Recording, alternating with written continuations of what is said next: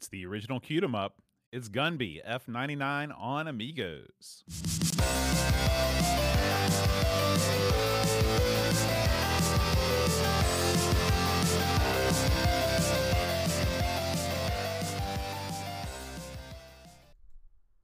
Hi, everybody. Welcome to Amigos. I'm John. And I'm Aaron. And today, Aaron, we're going to be talking about Gunbee F99. Yeah, not a flight simulator, as I was predisposed to believe.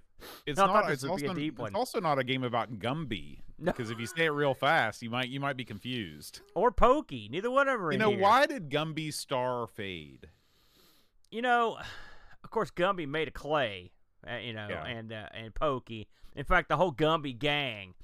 And those stop motion clay animation. Remember when clay animation? There was a time where it was like a real big deal. I mean, Yeah, well past like- well past Gumby's phase. E- you know, every well on. year, every year, like the California Raisins Christmas special was a big deal. You saw all that stop motion stuff. and Clay Fighter and, and all that Mhm. stuff. Clay and remember uh, uh, Peter Gabriel's videos. Like there was Clay Yeah. animation in that. Clay was like a it, it rode high, Mhm. but I think just straight up, uh, it got overtaken by CGI and stuff. It's hard to get excited about a a blob of crud that moves by itself. You know, and what is what is Gumby anyway? He's got a flat head. He's weird. His proportions are weird. How does he grip stuff? He's got no real fingers. well, He's think, just a weird guy. I think Gumby's like an int. He's just like a, a small int, but he he's able to latch on to things, and then the clay just kind of seeps into the pores of whatever he's holding on to. You might be right. Yeah, that's disgusting if that's true. Man, never lend Gumby your T-shirt or something. He really messed that thing up. That's what do you think he was do with your ergo stick? No, not good. He messed that thing up. And what happens if he, you know when he gets on top of Pokey? What's going on there? Well, you don't want. To know. I don't to even want wanna know. No. Did you I were mean, you the- into that stuff back in the day? Because That was even by be my honest, Gumby was a little bit before my time. I think me too. really? I Yes. always like Gumby sort of crested in like the mid to late seventies. No, no, no, no. I, I mean, he was on TV, but you got to remember back in those days, any like for example, when you're a kid, there was a limited amount of kid stuff that they just showed every. That's all we saw the Looney Tunes and Tom and Jerry's like a, from the '50s, like a Mhm. million times. That's all he had. It's not like they were gonna make a whole lot of new stuff. It's a Gumby. Who was the guy, the kid with the dog, Goliath and Davy? That's another one that used to be on. You remember them? They were real Mm-mm. churchy. You don't remember that one? no. Uh, so that's another one that you, they used to play. So we just got everything that had ever been made for kids over like 50 years. That's just what we saw. We saw it all. Where I even saw Milton on- Berle and stuff back in the day. Where do you stand on like the British form of claymation, like Wallace and Gromit and all that stuff? I mean, I know of it. You know what Mhm. I mean? And, but I know I don't stand on it. I just kind of just let it go. I don't really have an Mhm. opinion on it. Did you watch a lot of that? They had movies and stuff, right? Yeah, I, I watched the movie. There was a movie about I think it was called like Chicken Run or something like that. Is that? That oh, I don't alright. know. I've heard of that. You know. Yeah, I think it had games. Did you did You you, know- play with clay when you were a kid? I no. I mean, no, I didn't. I mean, well, clay is like dirt, right? I mean, I dug holes. It's not like stuff. dirt. Clay Yeah, is clay. But I mean, you Uh, you you never had a big stick of or like art clay to mess around with. Y'all didn't do that. No. What do you? Where do you get sticks of art clay from? Did you have art classes when you were a kid? Yeah. And they didn't give you any sort of clay to sculpt and stuff. No. Well, Did you ever have no. Play-Doh? I remember having. Remember that I had like a moldable eraser. You ever have one of those? You ever like when I was in middle school? You go down to McGee's. Remember McKee McGee and Company there in Teays Valley? It's on the I left don't. side by where the, the the donut shop they opened up was. I don't know Anyway, you go there and you get the art kit. And you spend like lots of money on this art kit. Then you take it to middle school art class, and Yeah. you use about three percent of what's in the kit. But the rest of the stuff is just really cool stuff. And so I remember this eraser, and uh, the eraser was like moldable into different objects. It was sort of like clay, and I remember it smelled really weird. So you're telling me, John Bodekar Schaller, that in your whole life you've never taken a big block of clay and went like blah. No, like for example, that that um that one the Lionel Richie video where he's blind and he makes the girl's head. I always wanted to be that guy. You want to be girl. blind? Yeah, and making girls' heads. I mean, that would be awesome. Something tells me you would do a horrible job. You've never touched clay. Something tells me that he had years of experience before he actually went blind. Had like years of being a pupil to some art master. Did you ever play with silly putty? Yes, I remember Silly Putty because what you could do is you could take the funnies and you could mash it on there, and then you lift it off, and you got the funny right there on the Silly Putty. That's right. And you could also like it would bounce if you made it into Mhm. a ball. You could bounce. That's something that needs to. Does Luke have any Silly Putty around? No, we don't want that. You know why? As a Mm. parent, you hate it because they can like grind it in the carpet, feed oh it to yeah, the pets, that's true. Do all kinds of Yeah. crazy crap. You know? Yeah, you probably you probably end up with a lot of cat hair on the Silly Putty, and that's no. Yeah, good. oh man, I'm just, I really, legitimately, I'm stunned that you've never done anything with clay. Did you not take art classes when you're like in, in, in kindergarten or in the summer? You know, my No. mom had me and stuff using part pipe cleaners. I think Hurricane was a lot all more attuned to the arts than you were when you were a child. They had. They I off- am an had more on artiste. Yeah, uh, yeah, and we I went to art classes every summer. So did the boy. Went for many years to art classes. And then, did you ever do anything like where you use glass to, or make all any glass stuff or like stuff a out of mosaic or like Yeah, that's right. Or like stained glass, stuff like that. Like in scouts, oh. you were in scouts forever. You didn't do any of this stuff. I think you know when I was in Boy Scouts, I'm trying to think about the artistic endeavors that we embarked upon. Yeah, what did you get your how did you I guess you didn't get the clay badge. I definitely, I don't think I got the art merit badge to be honest with you. I don't think you needed that one for Eagle, so I lost out. I lost out. Now I will say, you know, my dearly departed father, he was a stained glass man. That's what he did after he retired. Yeah. So if I'm ever in the mood, I can head on over to uh, to the house there and get all the stained glass supplies I could ever want. You know, you town. you cheesed out in the art area because of your stupid interest in music. That's how you That's- got around it. That's Yeah. exactly what it was. So you got hosed from the glory. I'm for Christmas. I'm buying you a, a big chunk of clay. That's my goal favorite this year. medium to work in? It's clay. You got to have some clay. It's fun because it's you smush it, you feel powerful, but then you feel artistic because after you smush it, you look at it and you go like, "That's art." Did you ever have the the opportunity to do the thing with the foot, the foot pedal, and you're making the the, the pot? My aunt does that stuff. I have I don't done know that. what that's called. What do you call that? In pottery. Pottery. That's Hmm. what they call it. It's an it. exotic word for that. You know, yeah, she makes ashtray. I mean, that's I made ashtrays. Every little kid made an ashtray when I was a kid. I see. Actually, you know, now that you mention it, I do sort of recall making an ashtray It's some Yeah, see, there in you my, go. my life. Yeah, There you go. So I, you, you just your mind's going, boat. yeah, happens. It is. It is. All right, Aaron. It's time to talk about Gunbee.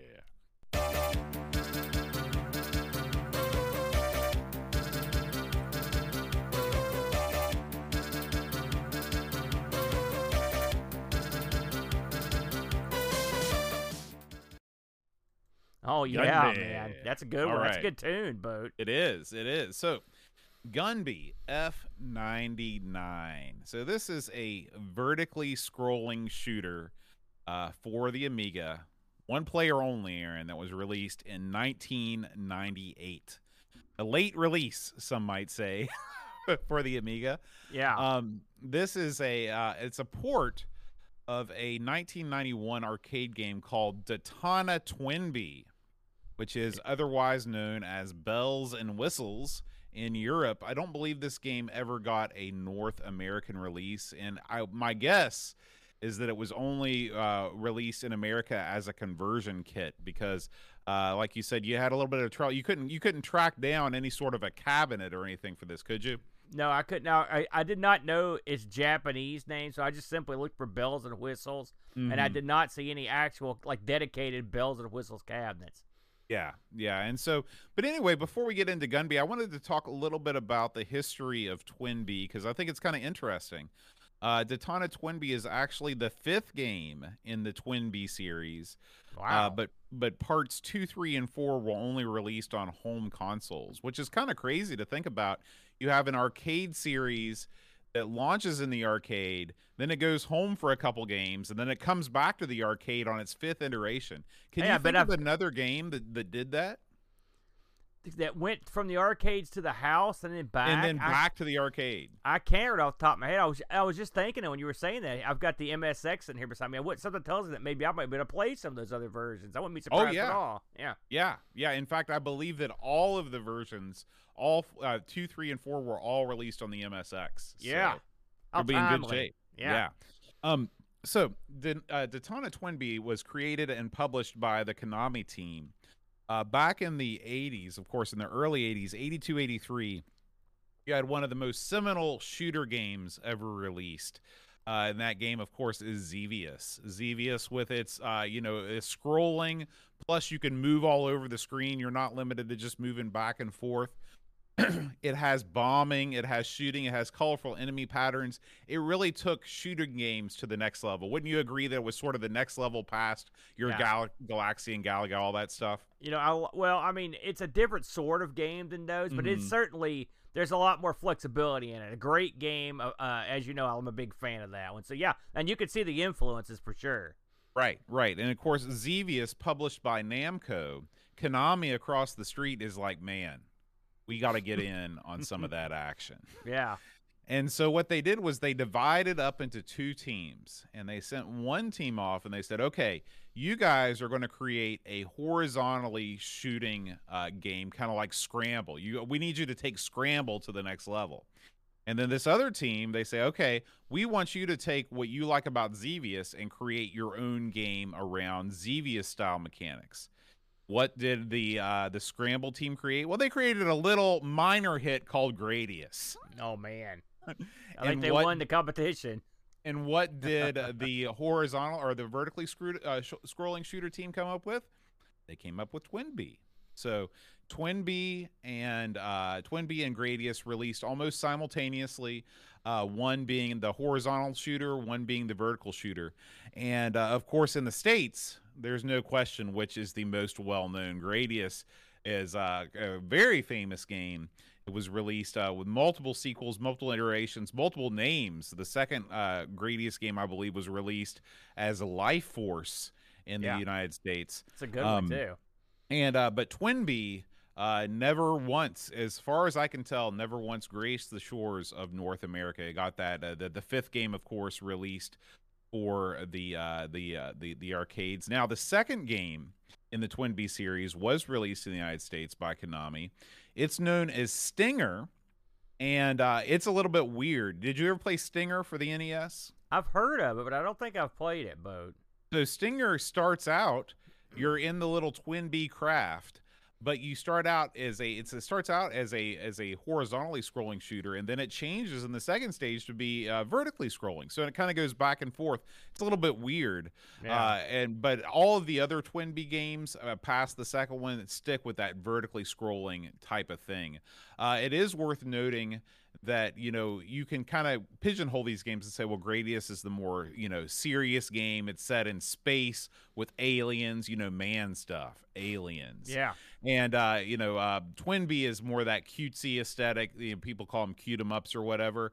Uh, Gradius actually has a whole series of games with the Twin Bee uh, aesthetic called Parodius.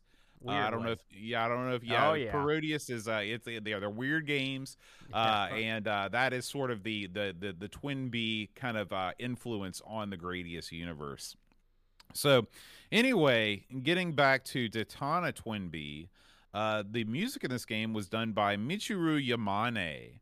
Uh, she, Aaron, might be the most famous female video game composer of all time. Okay. Uh, yeah. Are, are you familiar with this name? I want to ask you before. I'm not. tell I'm not. I'm not familiar. not only did she do the music for this game, but she composed uh, one of the most iconic scores of all time and one of my favorite soundtracks. I had no idea that she did this until I was doing research. She did the music for Castlevania Symphony of the Night.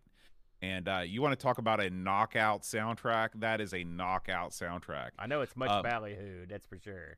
The uh, there, she also did the music for the JRPG Suikoden 3 and uh, the more modern fighter Skullgirls. You ever hear about Skullgirls? It's funny. We just talked about that. I've not played it, but I know it got a lot of uh, attention. So I'm looking Yeah. forward to see what it looks like. So I've not seen it yet.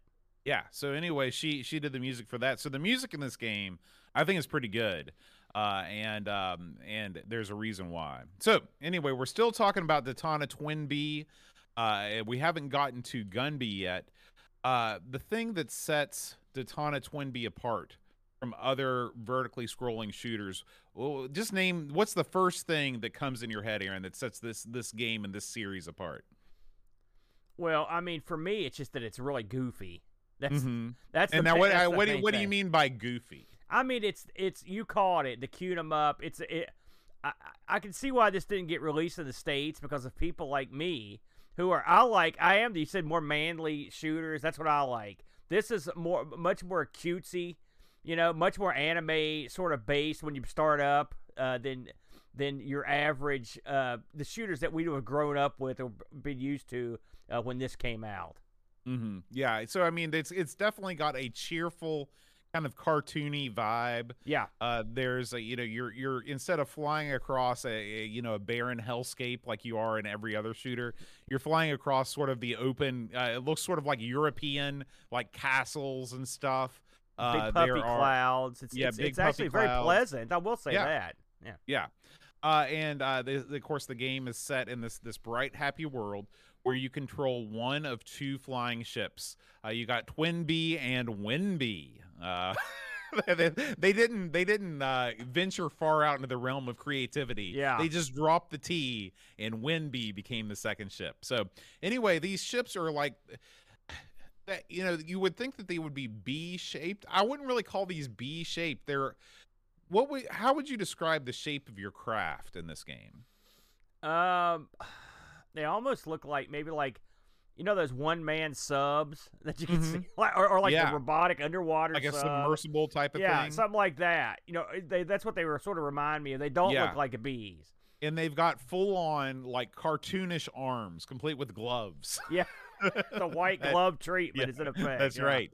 And what do you do with your arms? Well, you use them to throw bombs, of course. So that's pretty cool. Literally, uh, you just drop yeah, like yeah, grenades. that's right. That's right. And of course, that's the the whole Xevious thing is that you've got ground and air based tactics in this game. Now, before we go any further, Aaron, had you played Bells and Whistles before this week? You know, I, it's funny you should ask because I've been killing myself. I've played. I've played it, it now, but I there's these things sort of run together for me. But I would. It seems like I would have remembered the opening and stuff in this, and I, I, don't remember it. So I'm guessing I never. I never tried this one, Boat. Okay. And with a name this like is, that, I wouldn't even know what it was. So that that this is a game that I first started playing when I built my main cabinet down here in the basement. Uh, and I found it because on uh, the uh, when I had my hyperspin set up, Bells was pretty close to the top, and you know I'm always looking for shooters to play because yeah. that's the best thing to do on the arcade machine. And since B is up there, I was like, hey, bells and whistles, and man, I've played the heck out of this thing for years. So I am in a pretty uh, unusual position this week on Amigos, having had plenty of experience with the source material, which I don't get to uh, to say very often. So anyway, let's talk a little bit about the mechanics of this game. So you blast your way through each level and as you can see, in addition to the enemies, you also have these big puffy clouds that are everywhere. And uh, when you shoot the clouds, bells like come out of the clouds, and this is your classic kind of church bell, Liberty Bell style bell that comes out of here. Okay, and you have options at this point. You can either collect the bells for points, or you can shoot them. And when you shoot them, they kind of bounce back up in the air. And if you shoot them enough, they change color, and uh, they, when they change color, uh, depending on what color they change, they give you various power ups. Or if you shoot the bell and it becomes black, it gives you a power down, which is no good. Um, that's the bells in the bells and whistles title. Uh, I don't know where the whistles are. Uh, I don't know if that was a thing or not. So anyway, uh, the game did great in Japan. Uh, there was a, a, trade publication called Game Machine it listed Daytona Twin Bee on their March 15th, 1991 issue as being the third most popular arcade game at the time. So it did pretty well in the charts. Uh, Daytona Twin Bee was also responsible for launching the game series into other media. This was, even though this was the fifth game, this was the one that really was the breakout success uh, for for the series. Uh, Aaron, there was a radio drama. That's right, a radio drama. well, you can tell when this thing when it starts up and all stuff, you can in this little cutscenes, you can tell that there's something going on story wise. So, yeah. so I'm assuming the drama would be would be coming from those characters. Yeah, I thought that would tickle you because I know you're a yeah, big fan of. I do of like that, especially considering this came out in the in the in the 80s and, and the early 90s. That was just any radio drama is pretty unique. Yeah. Yeah, and so the, they use that opportunity to flesh out the characters. So the characters are now named Light and Pastel. the pilots of Twin Bee, Light oh, and Pastel. Man. That could be worse. Uh, they have to defeat the forces of the evil alien Iva and save the planet Meru after receiving an SOS message sent by Princess Melora. There's Oh, a lot of names in there. Yeah, is. Uh, there was also an anime that ran for a couple seasons in 98 and 99 called Twin Bee Paradise. So that actually lined up with the Amiga release of uh, Gunbee. Who knows? Maybe that was sort of what spurred it on. Um, the game was ported first to the Sharp X68000. Uh, Yeah. and then to a variety of other systems, including the PC Engine and the MSX, the PlayStation. Uh, those are the official ports. Now, Aaron, it's time to talk about the unofficial ports. And by that, I mean our Amigos Game of the Week, Gunbee F99. yes, because you said that, I'm interested to hear the story on this. Yeah, yeah. So uh, if you want to switch that over to the other one, we can start talking about the development of this game. This was developed by Twin Eagles. Okay. Twin Eagles, where do they hail from? Well, they hail from Peru, Aaron. Peru. Oh, land neat. of Machu Picchu. Okay. Yeah. They are responsible for several well known and not so well known hacks and various bootleg games, Aaron. I love it. The majority of their hacks are sprite and title screen hacks, where you know they do the old shtick. They put Sonic in a Mario game, or the other way around. Yeah. Uh, they're they're according to the internet, Aaron. They're most famous for Speedy Gonzales Los Gatos Banditos. They hacked Sonic into that game, and they released it as Sonic the Hedgehog 4 on the Super Nintendo. I love it. I Yeah. love it. So many of these hacks, Aaron, were actually commissioned works, you know, because you got to remember, before the days of the internet, people were making ROM hacks, and it wasn't like they could just distribute them on the internet. What did they do with these things? Well, what they would do was they would give the master ROM to resellers across the world. And then those resellers would make cartridges and distribute the games in various, you know, underground facilities like the flea market. So that's how they made their money. They would hack these ROMs, they would burn the ROMs, they would make the cartridges, and then they would sell those to, you know, shady distributors all over the world. And that's how these hacks got around. Did you ever see any sort of, you know, uh, these sort of hacked cartridges back in the day? You know, I don't. Well, no, in, in a word, because I haven't lived in West Virginia. We could barely get the real things to come Yeah. here. Uh, so, but I would wager that the market for things like that wasn't here. I would say. I mean, I never, no, I never saw any hacked cartridges. I don't. I'm not sure I've ever seen any. If I'm honest. Yeah, I mean, I've seen some. I've seen some, you know, the you know, with the NES carts, you get Action 52 and some of the shadier releases, like the Codemasters releases that were, uh, you know, not released with the Nintendo seal of approval. Like Tengen stuff. right? So, yeah, stuff like Yeah, that. I've you see that, that at the flea market, yeah. But yeah, never. I've never seen any like real hack cartridges before. Um, as far as I can tell, Gunbee is the only Twin Eagles release for the Amiga. So they got on the Amiga and they got off it right away. Um, this is, uh, of course, an unlicensed port of D- Daytona Twin Bee. Uh, it was published by APC and TCP, which is a German outfit, uh, and they still exist to this day. You can go there and you can buy software for the Amiga from APC TCP.de, E, I believe is is their name. Um, and uh, and so they are they are still in existence. And this was uh, it was originally uh, debuted as a one level demo called Amiibi. Uh, and it promised a two-player option, but when the full Gunbee game was released, the two-player mode was scrapped. Uh, just a one-player only game. This is an AGA only title, which you'd think, you know, in '98 people were really only, I think, producing games for AGA at this point. Yeah. Um, and um, now, looking at this game, it definitely looks good. You know, could this game be released on an OCS chipset? I am going to tend towards. I'm going to. I'm going to err towards yes. I think with the you know the the magicians that are at work these days, producing like that Final Fight clone and and uh, Kung Fu Master and all that stuff. Uh, it seems like this game is not out of the OCS realm of possibility. What do you think, Aaron? I would I would agree with you. And the thing, what this game is not what I would call a, a speed demon No. either, and so uh, I I would not be surprised that you could do it without without too much of a difference. But I'm sure it was easier. I mean, why not use the French thing like we talked about before? But, I mean, it does look pleasant. Uh, they uh, uh, in terms of using the HEA, I don't know how much they had to use it, but it looks nice. Yeah, yeah. And so there's two modes here. Uh, there are you can play this game in honey mode uh, mm. or story mode. Um, and uh, to be honest with you, there's there's really no difference. I think the I was only going to ask about that. The only difference that I could find is that you are well. Let me tell you about the story first of all. Okay, here's the story because they didn't use the story from the Japanese version. They wrote their own story for this game. All right. Okay. Yeah. So here we go. Somewhere in the universe, Volstix is being involved in a chaos by, and I'm leaving all the typos in, by strange beasts and weird machines. Leading the attack, Lord Kenmir wants to steal the five crystals owned by the beautiful princess Akiko. Akiko is worried about the Lord's plans as the crystals can supply enough power to conquer whole planets. But Lord Kenmir's patience is over. He, he order to his favorite pet, Kangri, Kangri Aaron, to visit Akiko's royal city.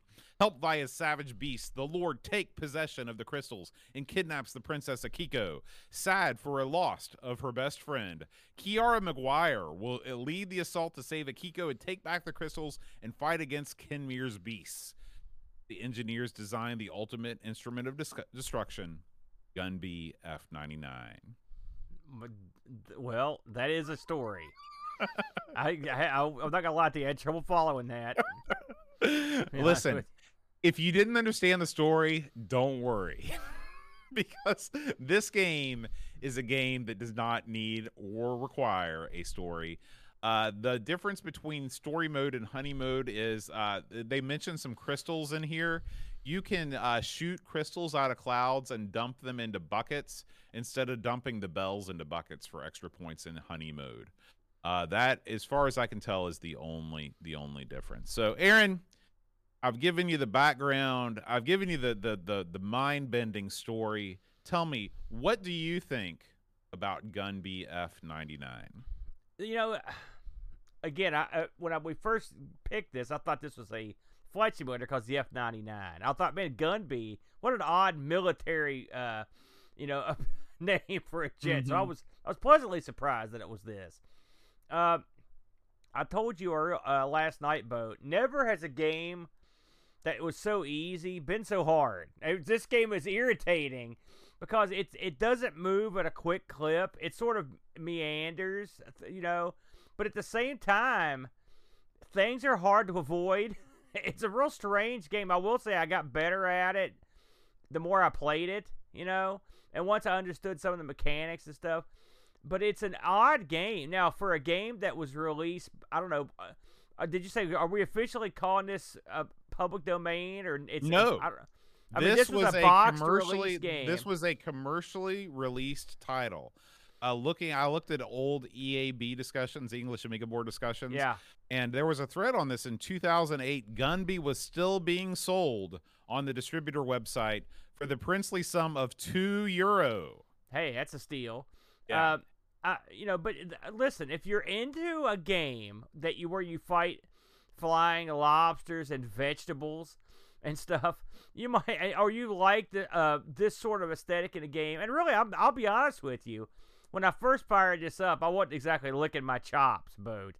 But as I played it, you know, the the bell gimmick, that's a good gimmick. It reminds me, I believe it was Galaga 88 that had one of the b- bonus stages, had you bouncing this thing up in the air to spell bonus over and over. And it sort of reminded me of that with the bells. I like the bell angle. It works better in the arcade version than, it does in this, I think. But I like that's fun. It's and it's it's it's something you can do while you're actually playing the game. It's like almost like a side game that you that you do just to you know see how how many times you can whack it, or you know. Uh, but uh, the games, the, the it's funny the bombing aspects of the game. I don't want to say they seem like I'm not saying they were t- felt like they were tacked on, but I mean I, they didn't seem as important as the shooting. Maybe it's just I didn't get super far into the game. Maybe it becomes a bigger deal, you know. But once you figure out that to bomb stuff to get fruit and stuff is a big deal, at least that gave the bombing a little more purpose. Uh, the the uh, uh, the creatures you fight are goofy, but I mean they're not as random flying idiots as we see in some of the games we play. I mean they they come down in formations and stuff. It's not something like a Blood Money or something. Mm. Uh, so they're they're nice. There are the backgrounds are good. I like the clouds and stuff. They did a good job with that part of it. They're not going to be able to capture. Well, I mean, I guess they weren't even trying to capture. It's hard to say if they're trying to capture what the arcade game was. I mean, I don't know. I'll get your opinion in a minute. But the the what the arcade game had rich, lavish backgrounds, multi-planar. You'd look down and see, you know, you know how it is, nice and beautiful. And there's no way you're going to get that on here, but they did make it look nice, you know. And this is a real game. I mean, it's a. I mean, for some for some crazy Peruvian bootleggers, this this is a decent little game. It's got decent graphics, uh, and the controls good. When you, I mean, it's sort of unforgiving, you know, but uh, uh, and it's tough. It's super. It, I found it very difficult. I found it much harder than the arcade game's first couple levels. Uh, but I did get better, and I did enjoy it, uh, Boat. Well, what did you think about it? Well, I'll tell you what I like and what I don't like. So, graphic wise, this game is a triumph. I really think that, you know, you're right. It doesn't capture all of the nuance of the arcade game, but as far as, you know, for being an Amiga conversion, it really looks good. It really Yeah. looks good. Um, I think that they did a great job of you know showing you all of the different like like you said they they brought all the you know, bunch of the different enemy types over um, they give you a lot of options at the beginning of the game. You can play this thing in NTSC or PAL. Um, you can they they've included a bunch of the animated intro stuff, which is cool.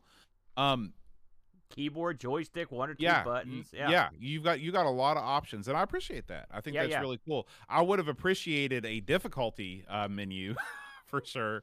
Uh, This game is insanely difficult, and I really think you hit the nail on the head because if you're watching a playthrough of this game, you're going to think, boy, why is this difficult? Because the game does not scroll quickly. Uh, in fact, when you start a level, the game moves at an awesome clip. I mean, you're really moving along and you're like, yeah. Well, guess what? As soon as the enemies show up, the game crawls to almost a halt. Uh, the, the the scrolling speed scroll it, it goes way way down, Yeah. and then like you said, you just sort of meander along from there. And Now- that's by design. It's not like the Amiga Yeah. can't handle it. They they made it like that. It's slow. Right. It puts it in in super slow mode. I mean, if you think about it, if you're driving through space and all of a sudden you see a fleet of crap, you're gonna slow way down. So I'll buy Yeah. I'll buy it. Yeah, yeah, you're not wrong. Um, now, uh, the game is the enemies. You know, they they're not really out to get you. It's it, this game is really unique among shooters because the enemies are just kind of going about their business for the most part. Well, they're out Every to shoot once- you though. Every once in a while, they'll they'll shoot a, a a bullet. I don't recall there ever being more than one bullet on the screen at a time, and the bullet will sort of you know come towards you a little bit. Uh, but what makes this game difficult is that you know one hit and you're dead. There's no life bar, and the enemies will just come out of nowhere. They don't all start from the top. You know they'll come from the sides, and when you are in a cloud. That is where I died most of the time. Because Yeah, I'd be 'cause in a you go under the shoot- Yeah, you go under Yeah. a cloud, you can't see yourself, and oftentimes enemies will start their route from under a cloud, and that and you'll just die. And you'll the only reason you'll know is you'll hear there's a little Japanese sound when you die. There's a Japanese you know Japanese voice sample when you when you come back in. yeah. yeah, it's just one of those. "Wah," You know, and you can tell they're trying to be Japanese and anime anime. Yeah. Um. They were too. The all Yeah. the cutscenes, everything. Was very Japanese. Yeah, yeah, yeah.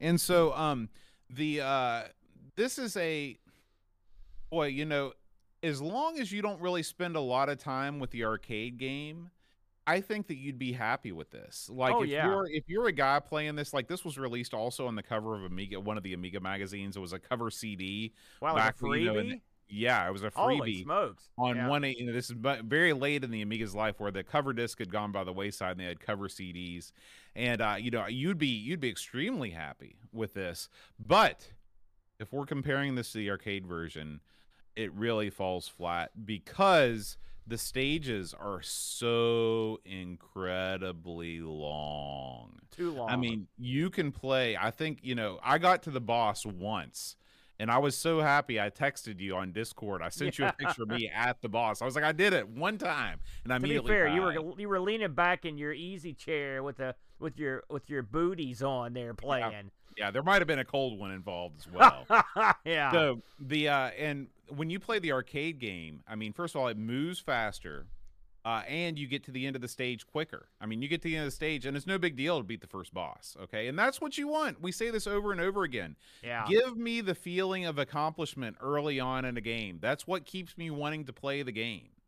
Um, other things, the ga- the power ups in this game, they they leave off almost all the power ups that are in the arcade version. In the arcade version, you get a, like a little doodad, like it's almost like a little ghost figure that can follow you along. Yeah. That's super cool. In the arcade version, when you die, your uh your ghost will start to fly off the screen and you can respawn and connect with your ghost and pick up all your power-ups where they were before. That is something that is sorely missing in this game because when you die in this game, you lose everything. Yeah. Speaking of the power ups, you get basically there are there's a power up, there's a speed up, there's a shield, and there's a fire beam. Those are the four power ups, okay? You can get bells that say power up, but there's no indication on your screen about how powerful you are. I would have loved to be able to see that because like it's just it's nice to have a visual indicator of where your power meter is because you could be like well because i'm sure at some point you can collect enough power to where you max it out and then you're like well i don't need to bother with you know trying to kill myself trying to get these bells anymore because my power is already at the max. Yeah. you don't get any of that in this game and to it much to its detriment. What so did you What did you think about the the the uh, the old hold the button down for the bigger fire gimmick until Well, it runs out? i can tell like you that? I, I i think it's okay you know Yeah. it- wha- it- But it runs out. i would have liked to have seen i would have liked to have seen a a charge shot that was not that that you had infinite you know infinite Yes. amounts of that wasn't as powerful as the fire beam and then move the fire beam to the second button yeah, I that's agree. what i would have preferred I agree because that that was really surprising the first time I did it. I was like, "What? What's going on?" I will say I recommend the two buttons on this one, so you can have it. You know, I don't know how I handle it with one button for the terms of the dropping the grenades. right Then right, what did you right. think about the bombing? It's you know the bombing. One thing that's unlike Xevious, the game that uh, this is sort of semi based on. Xevious, you have perpetually have like a reticule or, or a targeting thing for your bombs. In this, you don't really get one until you're throwing the bomb. Yeah and the so, reticule so is that is useless bizarre. That- well, I mean, it comes up after you've already thrown the bomb. right right So Uh, all it does is show you where you're going to bomb, where you want to bomb next time in relation to where you're at. Now you can get Yeah. better at bombing, but it, you have to take some. You take some time to get used to it. It was pretty weird. Yeah, and I agree with you. The bombing, I it does feel really tacked on. Uh, the the enemy character, unlike the arcade version, at least in the first stage, the enemy characters on the ground don't attack you. So you're you're just sort of doing it for points. And in, a game like this, I mean, I almost feel like I would rather not play this game for points and just try and see what's what's back there. Because uh, you know, in my in a, in my perfect world, what you have is you have a game that's that's somewhat completable and then you go back and you play it for score after you've mastered beating getting through all the levels yeah, me, I couldn't even think about doing scores on this. It was too hard. I Yeah, wasn't nearly yeah. good enough to do that. But I And mean, I will say I like the idea of like bombing stuff for fruit and stuff to up your health. I, oh yeah That's pretty cool, and getting uh, you can- uh, you can get stuff that way. And there's an in, there's a, a ridiculous amount of stuff you can bomb. There's so much that there you can't even come close to bombing at all. There's no Mhm. way. So you just Yeah. have to sort of pick and choose and hope you hit something, basically. now i've been really negative about this game but this is actually one of my favorite amiga shooters because it's just so much it, it brings so much more to the table than and a part of this is because it's such a late release i mean by 1998 shooters had come a long way now is this game better than hybris no hybris still reigns supreme but is is this better than like um what that that one game that everybody loves all those rock uh, is it better than banshee yes no, i think this is a 100% better game than banshee. I don't think it's better 100%. Banshee. I don't because Banshee, especially at later levels. I mean, listen, I, they're almost incomparable if you want the truth. Because this is a even a yes, it's cute. Okay, yes, the it's the weaponry's odd, right? But it's almost this is a strange. uh It's a shooter, but it's a different vibe. It it doesn't feel like it doesn't even feel like something like a, a Banshee or a Swiv. It's got its uh, it's it's a different sort of cat, and uh, if, uh, on its own feet, by its own standards, it's a pretty fun game. And the fact that these guys didn't do much else on the Amiga, it's sort of a shame because I mean, clearly they're, they're skilled. Uh, these guys that put this together. I mean, this is a it's a pretty game. It runs. It doesn't run as fast as the arcade. I, that's something I do find odd that it runs so slow. I'm assuming that's because of the the bell gimmick. Mm-hmm. They don't run yeah. it as quick. There's you know? a lot going on on the screen. You know, sure. there is, and sometimes there's too much. When you get a bunch of bad guys on the screen that are shooting, plus you're bombing, plus there's crap bells floating around, it gets real. And there's berries and crap. It gets real confusing. And so I guess that's part of the reason why they run it so slow. Because I'm sure the Amiga could have made this move quicker. So I'm going to go on the assumption that that's for gameplay purposes.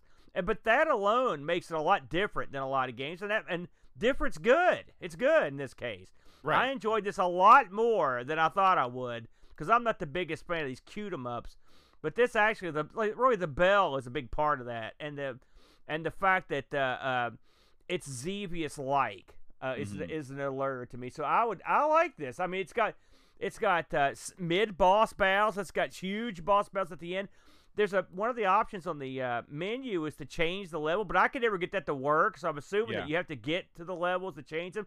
So the saddest part of this game is that I didn't get to actually physically play most of the game. I wasn't good enough to get there because it's so hard. I'd like to. I'd love to have like a some sort of level swap or cheat to where I could at least see more of the game. Yeah, and I mean, uh, if what I saw, this, I liked. if this would have come out in say like 1992 with the release of the AGA chipset and, and this could have been a real showpiece and it would have technically been possible too because the game had already been out for a year in the arcades then we would have been dealing with this would have been i guarantee you this would have been one of those games that people would always talk about being their all-time favorite on the amiga It, it's a different it's a different game. It's a fun game. Again, I can absolutely see why this didn't come to the states because it's definitely not the kind of game that would get over in the U.S. I don't think, but Yeah. in Europe and Japan, absolutely, because they were more into this sort of thing. So it was a surprise. Let's just put it that way. Yeah. Uh, we I didn't get a lot of in there because this wasn't really commercially released. I didn't find a lot of reviews. However, Amiga Format in December 1998 did review it when it was on the CD cover, and they gave it an 80%. You got So, to then. Yeah. I yeah. think that's a fair score. What year did you say that was? 90? 98. 98. Same year that it came out. That's a low B. I would say I would put this in the B area. I don't Mhm. think it's like you said. It's not at the tippy top of shooters, but it's it's something that's so different that that makes it that makes it interesting and fun. Yeah. Yeah. Uh, we did get some Discord reviews as well. Uh, Pajako6502 writes Don't let the cute graphics and theme fool you. This game is brutal. It's not that the enemies are difficult to kill, but when you have to juggle bells to power up while trying to shoot them, but not too much, and avoid enemies and bullets, it's all a little overwhelming from the off. Sadly, you can spend ages building up your speed and power and then lose it all in an instant, which, like any shooter, can be a massive hindrance in the game. And due to the random nature of the bell colors, building back up can be a chore. The clouds are a little too big and can get in the way, which is pretty bad when there are a ton of baddies and bullets on the screen. None of this makes it a bad game, just a tough one. The game runs at a really nice pace, the graphics are fantastic, and the audio is great, and overall, this is a great homage to TwinBee homage. But if you are new to it, be prepared to put some serious time in to get good. 8 out of 10 from Pajako. Be prepared. Get it? Yeah. Mitsuyama writes A lot of care and attention has gone into making this game. A nice intro sets the scene. The graphics are colorful, detailed, and well drawn. The music is great, and there are lots of different tunes. Having support for a two button joystick and the option to set the game to NTSC mode so that you get silky smooth gameplay at presumably 60 frames per second is the icing on the cake. This game oozes quality. The gameplay itself, however, is rock hard. The game doesn't break you in gently, you are up against it right from the start. The difficulty comes from having so much going on at once, juggling the bells to try and collect power ups while shooting the enemies and ground targets as well as avoid their bullets. It can feel overwhelming at first. The power up system can be infuriating. You never know what order the power ups will be offered or when the bells will turn black, and when you do eventually get the bell color you're looking for, you occasionally have to watch helplessly as it slides off the edge of the screen before you can collect it. Losing your power ups when you lose a life is perhaps understandable, but losing them between levels is just cruel. I assumed that the arcade game this is based on, Bells and Whistles, would be just as hard, but I found that it actually plays a lot easier. I don't understand why the developer chose to make the Amiga port so hard. Perhaps it's a case of not enough playtesting by people not directly involved with the development. With that being said, the game does reward patience and perseverance, and after a few goes, I'm able to reach the boss on level 2, but I've not managed to reach level 3 yet. If you're looking for an Amiga shoot 'em up to sink your teeth into, then this might be worth spending some time with. 8 out of 10. He got further than I did, Boat. Yeah. That's for darn sure. Me yeah, too. he's he's right there. We didn't even mention the music. I thought the tunes were they were upbeat and fun. Yeah. You know. Yeah. The ones I heard anyway. I'm sure there are more that I didn't get to hear. Like I said, at the end of the day, I just wish I could get further in this thing than I can. But I will say, uh, we talked last night. And We were talking about getting to that first boss. I did get to the first boss multiple times. I didn't get past him. Uh, but and by the way, you say you think to yourselves, "Oh, they got to the first boss, a bunch of geeks." Good luck. You get in there and do it. It ain't that easy because the levels are so long. And that's something else. They need to cut these levels in half. How many times have we said that on this show? About, mm-hmm. about a million. Uh, cut them in half. Have it end after that first sub boss. You know, and then you can I mean, just like do it in stages. Stages. What's the problem with this? Just do Yeah. it in stages, man. But Yeah. I mean, uh, those things aside, uh, I uh, I think it's a big winner. But I enjoyed it. Oh, we should mention while we've got it up here, just to show off the differences between the arcade and the Amiga version. This is, I mean, this makes it look Well, worse. Than again, like if you look at the speed of the scroll, yeah, the speed of the scroll is almost the same, yeah. but it's just the speed of your craft is Yeah. is- you have so much more velocity. Plus, plus, if you're, I mean, if you're listening on the radio, the, in the arcade, your ship is augmented by like 30 things. They're Right. so much more powerful. Like the ship you've got in the Amiga version, it, it, it basically just lumbers along with basically nothing. Yeah, Which And was the- one the- thing that the- was weird. The size of the clouds makes such a difference. I mean, they're twice as big in the Amiga version. Yeah, although even the the whole bit about uh, going under the clouds boat, I don't know, man. I never like a game where you lose track of your craft or your guy. Oh yeah, it definitely adds to the challenge. You know, it sure. reminded me like was it Supercars 2 where you go through the tunnels and when Mhm. you're in there you're screwed. So if you're wrecked or something you're boned. But look Yeah. at the multiple layers for listening. I mean the arcade version it has really really is attractive uh, for the age it came out in.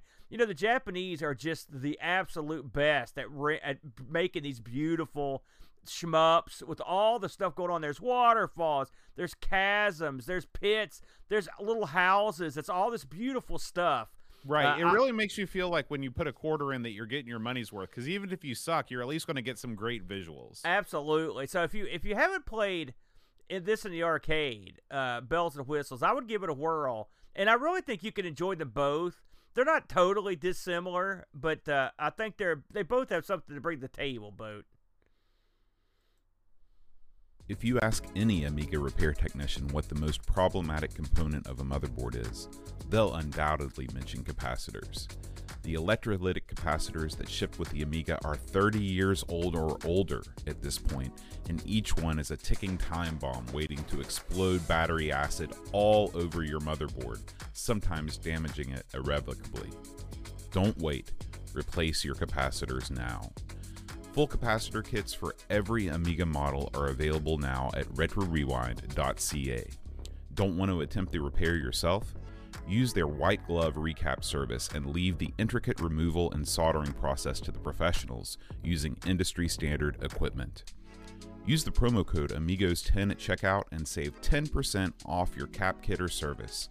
Remember, make retrorewind.ca your first stop for all your Commodore computer needs. Amiga News. Campbell Train. All right, Aaron. We got two news stories. Sort of a slow news week this week, but there is there are rumblings in the Amiga community.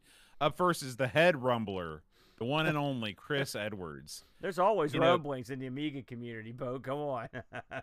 Chris has he Chris has repaired a lot of machines in his time. I don't know that he's ever had one quite this bad before. oh Uh, man. I, I'm gonna I'm gonna refer directly to the uh, to the, uh, the the description here. Um, he says that uh, this was an Amiga 2000 that came with the old shtick. It worked the last time I used it. You heard that one before, Aaron? Oh yeah, yeah, many times in the arcade too, many times. so Oh, I'm man. gonna I'm just gonna give you a quick rundown of what he found, okay? And I'm sure this is not all.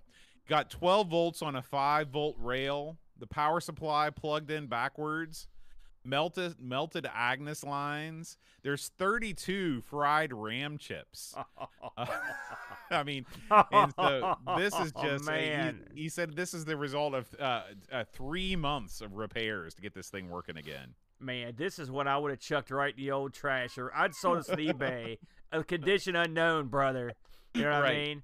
Uh, but uh, I, you know, put I saw uh, we talked about this before the show. The power and backwards and all this stuff. Thirty-two RAM chips. I just saw a big, huge piece of lamb that was all jacked up, just and and the chips ja- blown.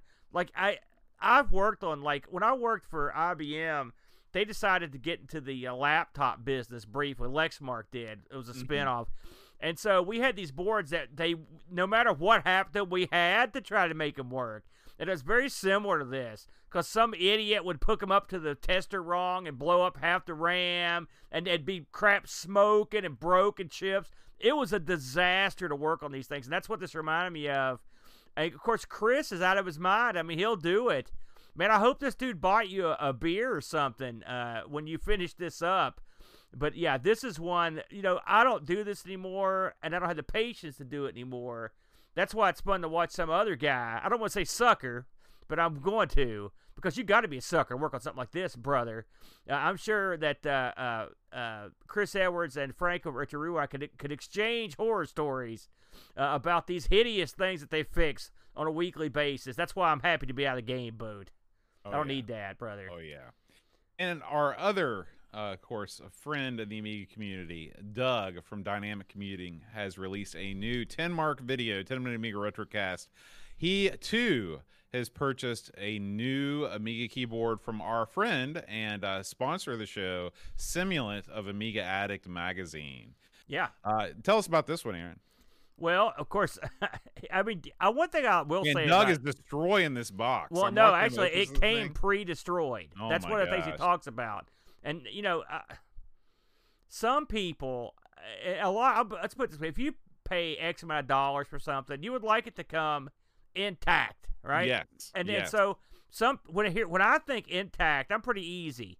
I just want it the whatever's in the box to be intact, and it Mhm. is. It's intact. But some people want the box to be pristine as well, which, and it's understandable, man. You're paying the big money. yeah. And one of the things Doug's mentions is that this thing they didn't put this thing in a box. They shipped it as is with no Mm. outer box boat. You know what I mean? And so and Doug's like, that's no good. Uh, Doug also takes this out, you know, hooks it up, uses it on his PC, the uh, the uh, uh, and it works fine. Then he tries hooking it up to his Amiga, and he does run into some problems uh, with uh, uh, the I think the caps lock stays on, some other couple weird things. Now you know when you're hooking a USB component up to an Amiga, you're gonna get. I don't blame the keyboard per se. It's just your the Amiga's doing a lot of uh, silly pet tricks to get this thing to work. You know what I mean? So I'm sure it's something goofy. I don't think it's got anything to do with the keyboard. But overall, Doug uh, puts the keyboard over. I mean, if you look at it, if you're watching at home, you can see it right there. And if you're listening to radio, it's a beautiful sort of cream colored keyboard with the Amiga logo in the upper right hand corner. The keys, for the most part, match what an Amiga keyboard looks like. Doug actually puts them together so you can sort of compare and contrast. You can see the buttons are a nice, beautiful white, bright white mm-hmm. compared to your old keyboard. The gray's pretty close. It's not perfect, but I mean, again, I don't know when who when you buy a keyboard like this, but you're sort of an independent third party. You don't care. Like, what do you want if you're going to buy something like this? You're looking for an exact duplicate of your old Amiga keyboard, or do you want something in the spirit of? Which one do you prefer?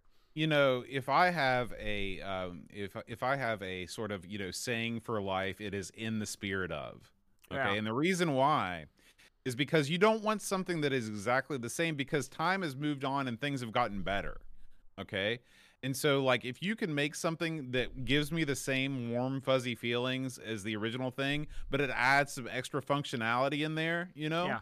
and that that's exactly what this keyboard does. You know, it's got it's got the light, you know, it's got the, the same sort of indicator lights, and the the keyboard looks the same, but it's USB. You can use it for any computer. It's got still got the logo on there. I am 100% in favor of the in the spirit of. Yeah, and I mean, I think it actually looks real sharp. If you want Mhm. to, I think it looks better. I mean, honestly, he also comes with additional keycaps, including a help key. If you want to put that on your keyboard, I mean, you know how keyboards are. You can pretty much configure them to do whatever you want. So if you want to make this a straight, if you're using this straight up for like emulation, for example, you could put the help key on there and get rid of one of the keys that the Amiga didn't have, and have your help key on there. For example, it's got the Amiga keys on there as well.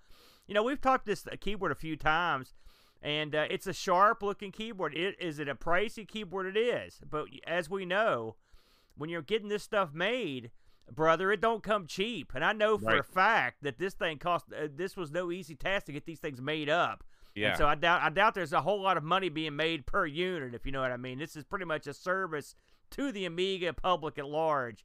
Uh, so if you're interested in getting a USB solution, I, I really do suggest you watch Doug's video. That's one thing I like about Doug. I mean, he'll give you the straight scoop.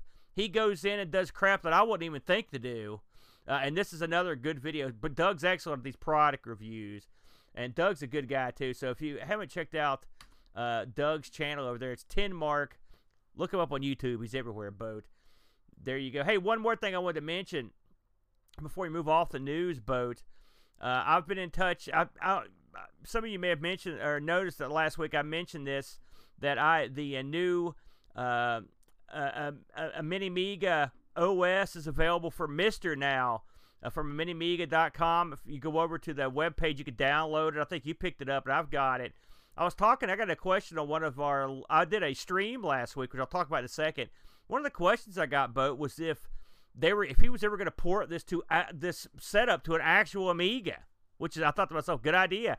I talked to him, and he's actually almost finished that up. So there'll be a, a- an actual Amiga build of the mini Amiga setup uh, sometime in the next couple weeks. But if you haven't went over to check out uh, his stuff, uh, give it a shot eh, because he's got some good stuff. While we're at it, but let's just go ahead and move uh, right into the site updates real quick, and we'll talk about it. So we did. Uh, we had a big week, uh, boat of stuff. I mean, we were busy, busy boys this week. Um, let's talk about boat just real quick. The first thing we did this week was a, a rare 1200 XL uh, show on Congo Bongo. We had a lot of fun with that, didn't we, Boat? Mm-hmm. It was good. Yeah, very much fun. We also recorded an Ask the Amigos, which is out now. If you want to uh, hear the burning questions, about an hour of Ask the Amigos. That was a good time. And then me and my brother, the Brent, did a ARG Presents last week on, on the Commodore PET. We had a real good time uh, playing Commodore PET games. Uh, we played a board, a board game called Acquire on the PET. We played a game called Lawn, where you mow your lawn. So check that out. And then lastly, this just went up uh, last night, Boat. Uh, it's I've cobbled together video of every game on the Amiga that runs in ham mode. Ham mode, boat. I know you, you were dying favorite. to know uh, what runs in ham mode. I had to consult the Hall of Light, and but I m- made a video of this. So if you're interested to see what kind of games run in ham mode, uh, this might be the video for you. Over on the stream team, we also had a, a busy uh, week. Boat. We had, uh, of course, I mentioned the my uh, mini Mega Mister stream that I ran last Friday. Ran a couple hours just playing games straight off the Mister with the mini Mega set up, and it was great. Really enjoyed that. Uh, myself and the Brent also had an unboxing this week. I uh, just hot off the presses. I know you people in Radio Land can't see it, but I'm sitting right here. I, I got myself an MSX2, everybody Oh yeah. for those who haven't seen it. And I got a little multi card for it. I want to thank the boys over at Pixel Gaiden, Eric Nelson, and Sanction for helping me get my feet wet and figure out what's going on with this thing. They really uh, set me up and check their their new episode just dropped. So check them out in our network at Pixel and That's a really good show. Um, we also had a the return of 48k RAM with streams by 48k RAM, where he got himself one of these NABU computers. Boat. Have you heard much about the Listen, NABU? The NABU is the new hotness. Everybody's it's everywhere, isn't it? Yeah. It's everywhere. I'm like, what's the scoop on this thing? I don't know. Find out. Check out Yeah. uh, streams by 48K. Uh, our good pal Jack Flack, fresh off uh, his van video, which I urge you to check out. Big Rob's van uh, is the channel to check that out. He's got a uh, video up called Sprite Castle Talks Do- Kong Off 3. This is where he talks about his visit to the Kong Off boat. It's a Mhm. very interesting video. I urge you to check that out. Everything Flack does is great. He streams every Wednesday night on uh, Twitch, 8 o'clock p.m. Eastern Standard Time. And then lastly, uh, another in the series of Happy Co- uh, Happy Coding ZX's home uh, cooking. He's working on his new game uh, and doing his thing. I've got a couple more of those ready to bounce up there too. So we should have another uh, bumper crop of stuff. If you have not checked out the Amigos Stream Team channel, I, I'd urge you to check it out. And if you would uh, give us a subscription, we'd appreciate it. It's sort of the sister channel to our Amigos Retro Gaming channel, Boat on YouTube. That's pretty much all we've got, Boat. What do we got coming up next week? Let's see, shall we?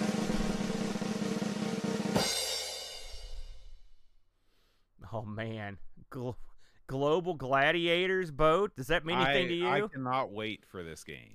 I is it, is this like is this like a uh, Captain Planet? No, is this, this- is like this is like McKids. Oh, this is the McDonald's MC Kids. game? Yeah. so we're yeah, finally gonna play this after all That's these right. years. That's right. Holy smokes! I can't believe it. Well, that uh, now I am excited about that, but that should be a lot of fun. Yeah. The good stuff. McDonald. I'm gonna have me a Big Mac or something while I'm playing, just to Me to too. make it work. Me too. It's our it's a crack crack crack the egg into the bowl. We're gonna do that. All right. All right. Guys, thank you as always for listening. We want to thank a special shout out to our patrons, patreon.com slash amigos podcast. If you want to watch us live, twitch.tv slash amigos retro gaming. We'll catch you guys next week for Global Gladiators. Until then, adios. Adios.